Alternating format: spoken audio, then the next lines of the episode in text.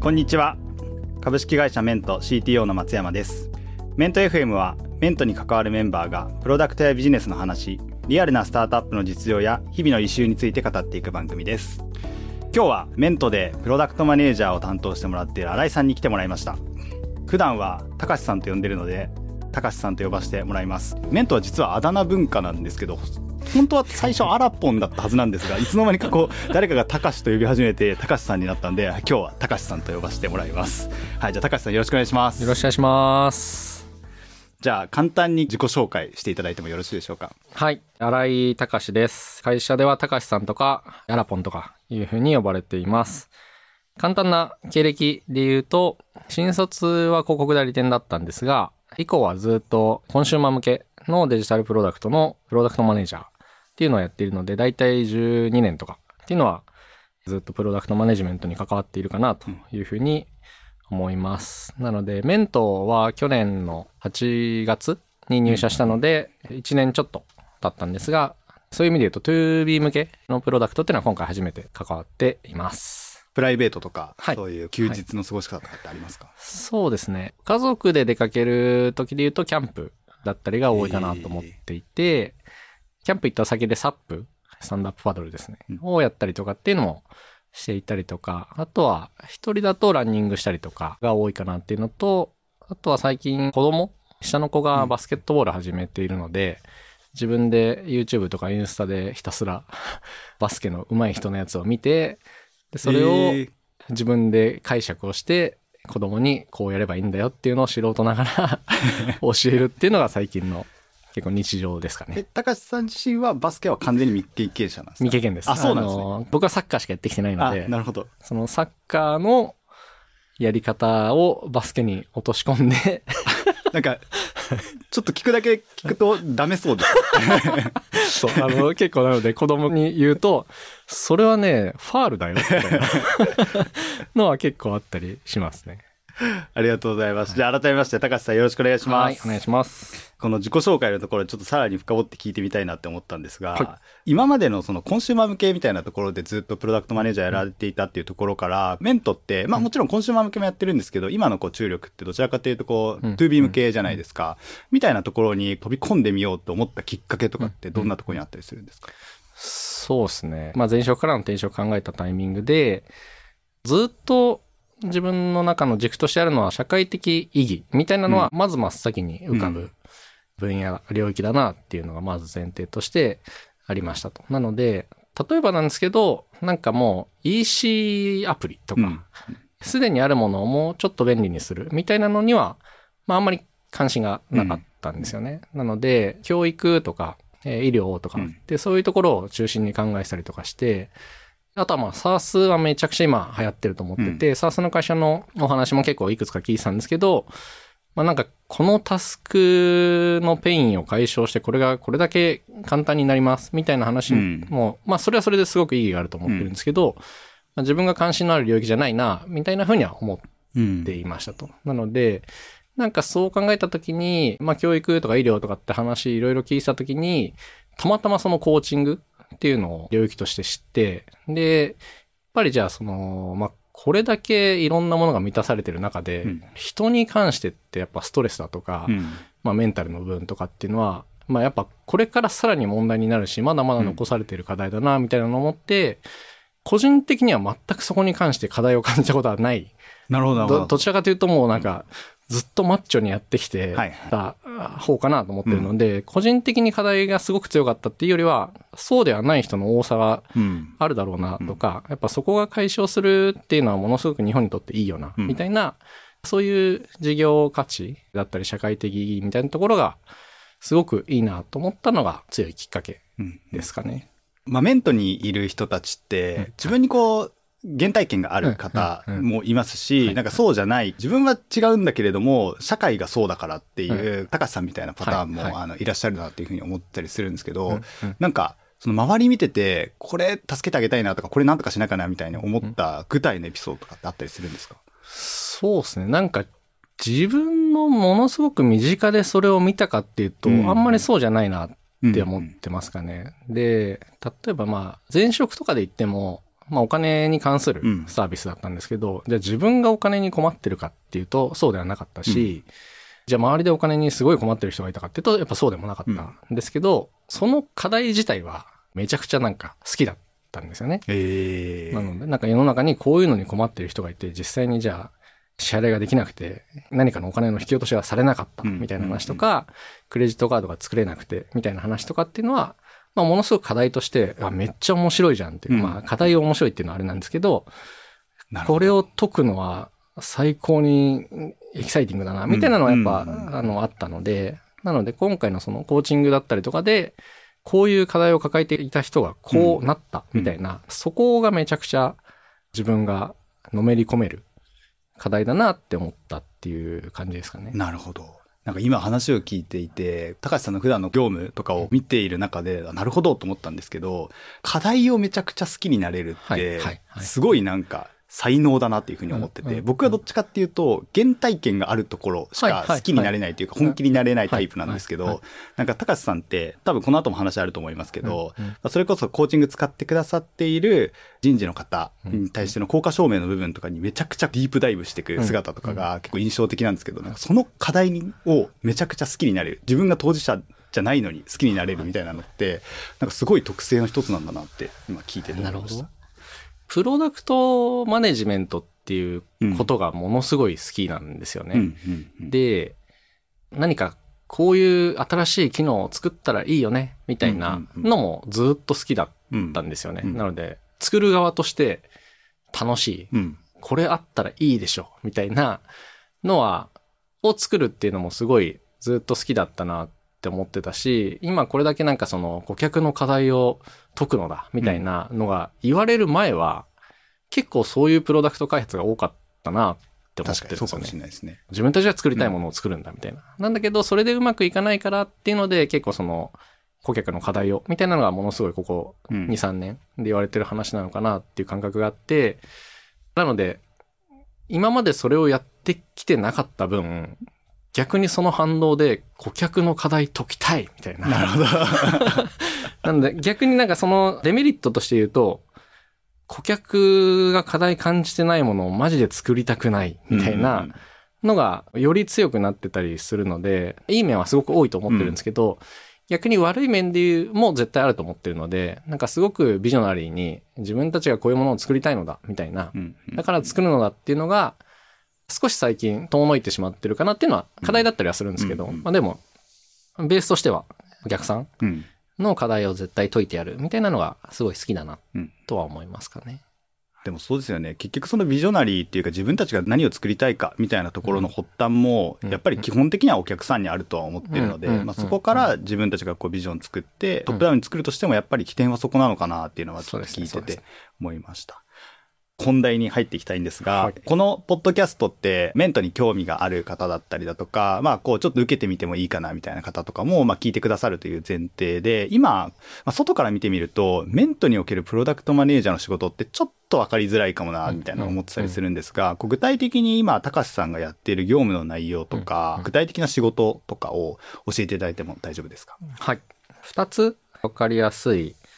事例として挙げるとすると、まあ、メントのサービスで言うと、コーチングを提供するコーチがいて、うん。それを受けるクライアントさんがいて、で、法人ビジネスで言うと、コーチング自体を導入するうん。導入担当者さんっていう、まあ大体その3人とかがステークホルダーとしているかなと思っていて、一つ目としてはそのコーチングを受けるクライアントさんうん。向けのプロダクト開発っていうところがあるんですが、コーチングって受けるとうん。ものすごいいい。うん。なので60分経過して、あ、もうすごいモヤモヤしていたのが解消されましたとか、うん。次のアクション明確になりましたっていう風になるんですけど、15分経過すると、あれ何話してたんだっけ？みたいなうんうんうんのになりやすいというか、うまく使わないとそうなってしまう。そうですね。なので、コーチングが本来価値を100提供できるとしても、間違った使い方をすると、その瞬間的には100なんだけど、うん。もう少し経過すると50、うん20に下がるみたいなのがあるかなと思っていますと。なので、なんかそういった課題を解消するために、ログが欲しいとか、うん要約して欲しいとか、うんコーチからサマリーを送って欲しいとか、っていうのは結構要望としてもあったし、自分でもそういうのは感じてたんですけど、うんそれを少し形を変えて、セルフレビューうん。っていう機能で、終わった瞬間にアンケートが送られてきて、今日の学びとか、次に話したいこととか、うん決めたアクション、いつまでにアクションをするかとかっていうのを自分で書いて記録する。で、それがコーチにも送られるみたいな機能っていうのを作ったっていうのが一つうん。あるかなと思ってます。で、もう一つ、二つ目としては、特にもうこの半年ぐらいずっとそれをやってるんですけど、コーチングを導入した企業の導入担当者さんに対して、いかに効果を証明するか、みたいなところをずっとこの半年間やってるなっうん。て思っていて、で、どちらかというとそれはもうデジタルプロダクトとしての機能を開発するとかっていうよりは、もう手法は問わずというか、アウトプットの形は問わずなので、下手すると、Figma で作って、パワーポイントで提出するみたいな形を、もうこの6ヶ月結構繰り返してやってるかなと思います。後者については、プロダクトマネージャーっぽくないと言ってしまえば、見方としてはなくも見えるんですけど、うんとはいえ、やっぱり導入担当者うん。の方が自分が導入した施策の ROI がわからないとか、なんか良さそうだけど継続の判断は難しいな、みたいなところっていうのは間違いなく課題だと思っているので、うんまあそこを解消するっていう、解消してビジネスの拡大につなげるっていう観点で言うと、まあ、やってることはプロダクトマネージャーの仕事なのかなというふうには思ったりはします。多分前者がコーチングの価値みたいなものをプロダクトでこうアップデートしていくみたいな話なのかなっていうふうに思っていて、後者はそのコーチングの効果証明みたいなところを講義のプロダクトによってより費用対効果を分かりやすくするみたいな話なのかなっていうふうに思ってたりするんですが、特に後者の部分、この半年で多分取り組まれてると思うんですけど、結構難しい領域だと思うんですが、高橋さんから見て、まあ、難しいなって思うところとか、あと面白いなみたいな思うところとか、もしあれば教えてほしいんですが。まず一つは、これができてる人材開発サービスってないよな、みたいないや、そうっすよね。のをなんかちょっと思っている。うんうん大体のその人材開発の、まあ、例えば研修とかっていう施策は、まあ、導入するはいいけど、その効果の証明が難しいうん。とかで、まあ、一回導入したらそのまま導入し続けるとか、いうのが結構多いのかなと思っていて、で、もしかするとそこに対して導入した人もそんなに強い課題を感じてない。うんまあ、やれと言われたからやっています。うんみたいなのもあるのかなとは思ってたりはするんですけど、自分がやりたいのはやっぱそこをなんかゲームとしてひっくり返せたらめっちゃ面白いなと思って、うんメントの人材開発だったり、メントのコーチングっていうのは ROI がわかります。うんみたいな、それを言えたら勝ちじゃん。うん。って結構思ってたりするので、難易度は高いんですけど、まあそもそもその難易度自体がめっちゃ面白いうん。なって思っているのと、結構書籍とかを読んだりすると、やっぱその研修の効果、うん。どう測るかとかっていうので言うと、もう定量でやるのは当たり前。うん。で、これからは訂正も加えてやるのだ、みたいな。うんもしくはその会社さんにとっての事業の成果、事業数値が伸びたとか、そこまで終えるのが最強だ、うんみたいなのを書いてあったりするんですけど、いや、めっちゃそうだよなと思って、そこまでできたら完全にいけてる。のがすごい思ってるので、これまでのインタビューの、うんでも話に出てましたけど、訂正インタビューとかうんっていうのもえーやったりするので、アンケートに加えてインタビューもやったりして、で、それによって事業への貢献まで測っていくっていうのは、すごいチャレンジだなっていうのは思ってます。楽しいのはそういうところで、難しさは前例がないので、うん。マジでわからんみたいな。そうっすよね。あのそれこそ定量のアンケートをめちゃくちゃ工夫したりとかっていうのもしてますし、新しい試みとしてはその訂正インタビューっうん。ていうものをコーチングを受ける方にもやったりとか、もしくはコーチングを受ける周囲の人にもやったりとか、っていうのもいろいろやってるんですけど、やっぱその、やってすぐ成果が出るものではないとか、どう解釈するかとかいうのはものすごいまだまだ余地があると思ってるので、その辺は、まあ楽しいと難しいうん。の行ったり来たりなんですけど、まあベース楽しいの方がうん。強いかなっうん。て思ってます。追加で聞いてみたいんですけど、メントのプロダクトの特殊な部分だなって思うのが、やっぱアプリケーションイコールプロダクトじゃないというか、うんアプリケーションの外にプロダクト、プロダクトの方が大きな概念じゃないですか。うんそれこそその、やるインタビューとか、レポーティングとか、実際のコーチングがアプリケーションの外でやられてるとかがあったりとかすると思うので、プロダクトマネージメントの範囲が広いっていう一個特殊性があると思うんですけど、そこの点でもいいですし、それ以外のところでも、今までのこう会社とかと比べて結構大きく違うなみたいなポイントとかってあったりします？まずステークホルダーが多いうん。うん。ので、コーチングを受ける方への価値提供をすればいいのか、うん。優先すればいいのか、もしくはその導入をの意思決定をしている導入担当者さんへの価値提供を優先させた方がいいのかとか、あとはじゃあクライアントさんに直接働きかけるのか、うんもしくはコーチを経由して働きかけるのかとか、なんか変数がめちゃくちゃ多い確かに多いですよね。ので、例えばじゃあ、以前に関わっていたプロダクトであれば、まあ、ワンプロダクトでそれを使う人のペルソナっていうのはいくつかいるけれども、うん。まあ、基本的には提供する対象っていうのは、まあ、ユーザーうん。一人です。みたいな話なんですけど、今回で言うと、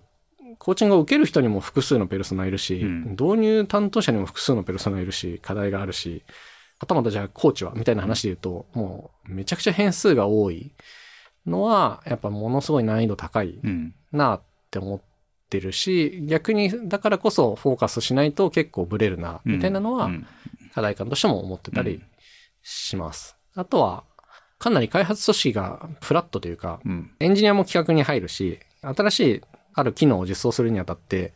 PM が要求定義だったり要件定義に入らないみたいなケースも全然メントで言うとあったりするので、うん。なんかそこは結構よくあるプロダクト開発組織とは違ううん。点かなとは思ったりはしますかね。多分今、開発の組織のあり方みたいなところに結構違いがあるみたいな話だと思うんですけど、他にこう、意思決定のやり方とか、うんなんかそういうところとかって、他の会社と比べてこうどう思いますか？そうですね。メントはものすごく一人一人の意思うん。だったり主張だったりっていうのが強い会社だなって思っています。なので、自分はこうしたいなっていうのがそれぞれの持っていたりするので、そこがすごく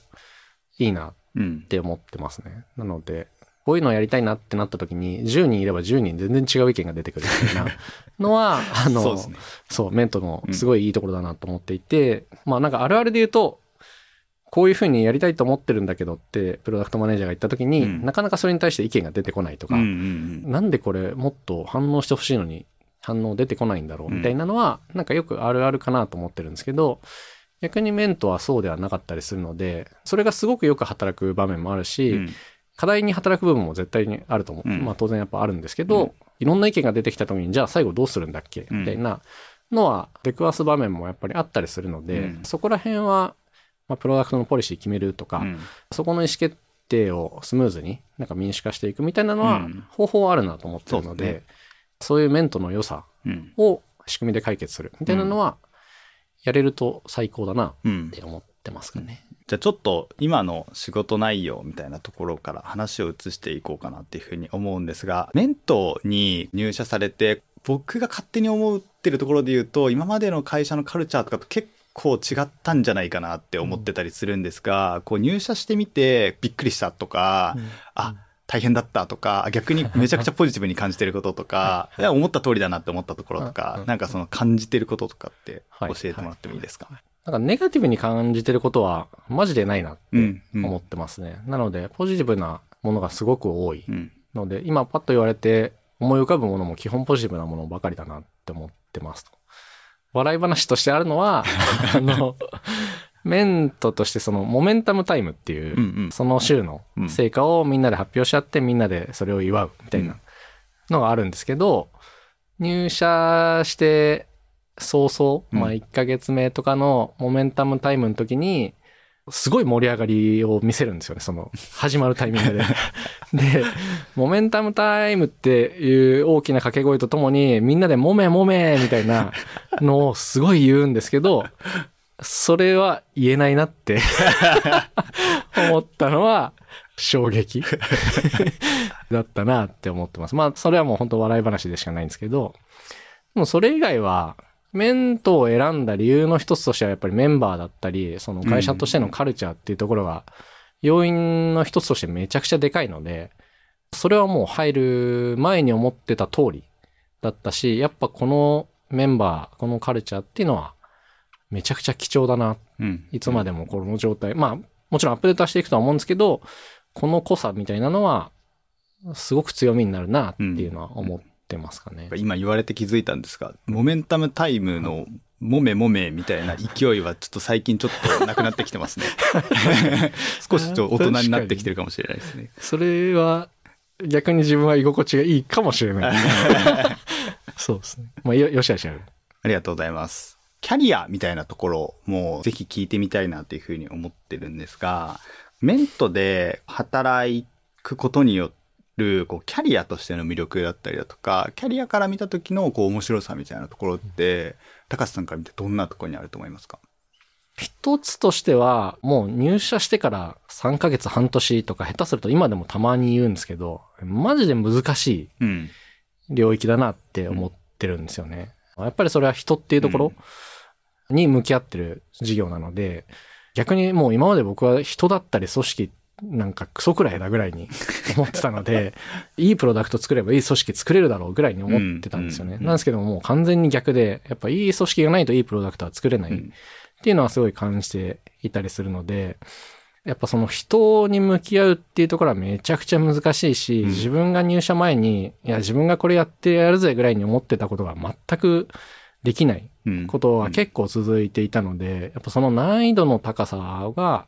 すごいあるって思ってますと。なので裏を返せば、この難易度の高い事業の課題を解ければ、他どんなプロダクトでも作れるんじゃねえか、みたいな。うんうんのは思ったりしているので、そういう意味で言うと、そこがすごくやりがい。うん。なんか、手放すことはめっちゃ簡単だと思ってて、うん。こんな難しい授業やってられないぜ、みたいな、うん。もっと違う授業やりたい、みたいな風に手放すことは簡単だと思ってるんですけど、なんか自分がすごい今、メントにこだわってるのはやっぱそういうところ、うん。もうこの難易度の高い授業をなんとか解いてやろう、みたいなのがすごいこだわってる部分かなって思ってますと。なのでそれが一つ。うんもう一つとしては、やっぱり今のフェーズがめちゃくちゃいいなと思っていて、うんものすごい導入されているし、実際にコーチングを受けた人はものすごい価値も感じてるし、でも事業としてはまだまだ PMF してるかっていうとまだしてないフうんェーズだと思ってるので、なんか結構いかようにでもできるうんフェーズだと思ってますと。で、かつその、それぞれのメンバーの意見だったりっていうのも、すごく受け入れ、本気で向き合う会社でもあるので、まあそういった観点で言うと、やっぱフェーズかけるこの会社のカルチャーだったりとかうん。っていうところで言うと、まあものすごい貴重な経験、事業を作っていくっていう経験が、まあ、どんな領域の職種であったとしてもうん。積めるんじゃないかなっていうのは、パッと思ったことの二つ目ですうんかね。うんうんなんか一個目のこの難易度が高いみたいなところは、結局その、でも今までこう難易度が高いから、この業界にイノベーションだったりだとかうん起きてこなかったことのなんか裏返しなんだろうなって思っていて、まあなんかそれだけ業界に対してこうインパクトが起こせる余地があるっていう話なんだろうなっていうふうな解釈をしました。うんうん。こと、PDM というか、プロダクトマネージャーなんだけど、こう、プロダクトの守備範囲が広いみたいなところとかって、高橋さんから見てどう映って見えてるんですか？まあ、守備範囲が狭い。うん。特定の領域だけやるっていうよりは、やっぱりそこは守備範囲広くやりたいっていうのは多分どんなプロダクトマネージャーでもうん。思うことかなと思うので、まあ今のフェーズでもうこの領域だけやってねってなると、マジかってうんなる人の方が多いんじゃないかなって僕も思うので、なんかそれで言うと、任された領域にコミットして結果出すっていうのは大前提として、とはいえ隣の領域もあったりとか、っうんていうのを幅広く考えるのは嫌いじゃないというか、むしろそうでありたいなとは思いますかね。そうですよね。結構、高橋さんのいつものこう動きとかを見てたりすると、自分で仮説持って商談に行ってみたいな話とかもよくやってたりするじゃないですか。なので、守備範囲が広いからこそ得られる PDM の経験とかもあったりするのかなというふうに思って、ちょっとこの問いを投げさせていただいたんですが、次に聞いてみたいんですが、先ほども言ったんですが、このポッドキャストはメントにこう興味がある方も一部聞いてらっしゃるということで、こんな人だったらメントに向いてるなとか、まあ、むしろこう高橋さんがこんな人と一緒に働きたいみたいに思っている方のイメージがあれば教えてほしいなと思ってるんですけど。メントのメンバーを見てみると、やっぱりその人とか組織とか、うん。もしくはまあダイレクトにコーチングうん。っていうところにすごい強い関心がある人が半分以上半分ぐらいはそうですね。そうですよね。なので、なんかそこがベースにあるっていうのは、まあ一つうん。あるかなって思ってますね。で、逆にあまりまあそういう領域に関心がなかった人うん。っていうのは、やっぱりキャッチアップはそれだけ難易度上がるかなとは思ってるんですけど、まあめちゃくちゃそこに向き合ってるうん。サービスだったりするので、事業だったりするので、そこに今まであまりうまくいってこなかったなとか、うん。そこでうまくいくところを見てみたいなとか、っうん。ていうのはある方っていうのも一方ではうんすごく合ってるんじゃないかなっていうふうに思います。なので自分自身別に今まで人材開発とかうん組織開発っていうのは全く関わってこなかった側だし、まあさっきも言ったように、あの、クソくらいので、なので、その反動で、やっぱいい組織で働きたいとか、いい組織を作ってみたいとか、っていうのがまさに今。なので、それをまあメントで、このフェーズで十数名の会社から一緒に作れてるっていうのはめちゃくちゃうん。いいなっうん。て思っているし、やっぱりそれを自分たちでも実践するのは大前提として、うん。それを導入してくれる会社さんに対して提供していくっていうところもめちゃくちゃ面白いと思っているので、PM としてもやっぱすごい N1 の声とかっていうのはめっちゃ大事にしてるんですけど、うん。めちゃくちゃ大きい企業うん。の40代の、まあ、部長さんのクラスの方で、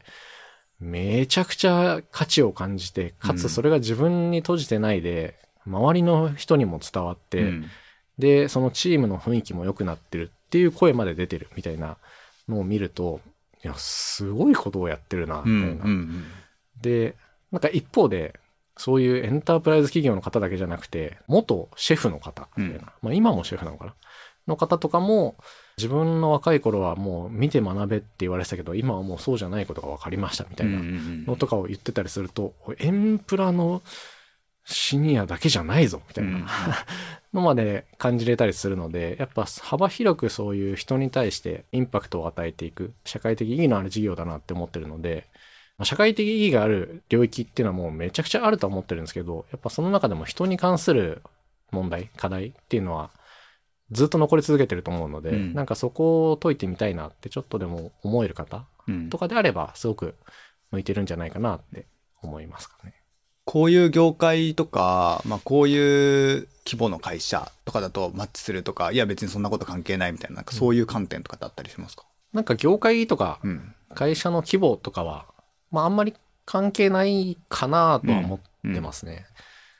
ただやっぱ求められるのは自分で作っていく。うん。その、自立自走するっていうのはもう最低限求められるので、うんそこが比較的求められてこなかったうん方とかで言うと多分びっくりするんじゃないかなとは思ってるので、そこは絶対こちらとしても多分求めちゃうかなとは思いますかね。あとはやっぱ忍耐力というか、うん。もう本当難しい授業だからこそ、絶対話さないぞみたいな、うん。なんかそういうマインドも掛け合わせて持っていただけてると、一緒に働く側からしても、うんああ、いいっすね、みたいな。一緒に悩みましょう、みたいなのは、進んでいけそうだなって思いますかね。ありがとうございます。じゃあ最後ちょっとこのテーマでもう一個だけ聞きたいんですけど、まあ、高瀬さんが一人目 PDM じゃないですか。うんうんなんで、こんな PDM と一緒に働きたいみたいな、今後組織を大きくしていく上で、うんもうちょっと抽象度を下げた形で、うん PDM に求めることみたいなってあったりしますか？なんかやっぱ一人目とかっていうのは、うん。結構、ゼネラリストが求められるかなっうん。て思ってるし、うん。自分自身もどちらかというと、そっちかなって思っていますと。で、まあその中でも結構そのユーザー側に立ってうん、プロダクト開発って、をしていくっていうところがすごく自分としては得意だと思っているので、なんかそれこそやっぱ、今のメントで言うと、コーチングっていう領域にしてはすごい珍しく、うん。めちゃくちゃテクノロジーに投資をしている会社だと思ってるので、データドリブンでプロダクト開発を進めていくとか、めちゃくちゃ具体になっちゃうと、じゃあ AI のプロダクトやってましたとか、いう方とか、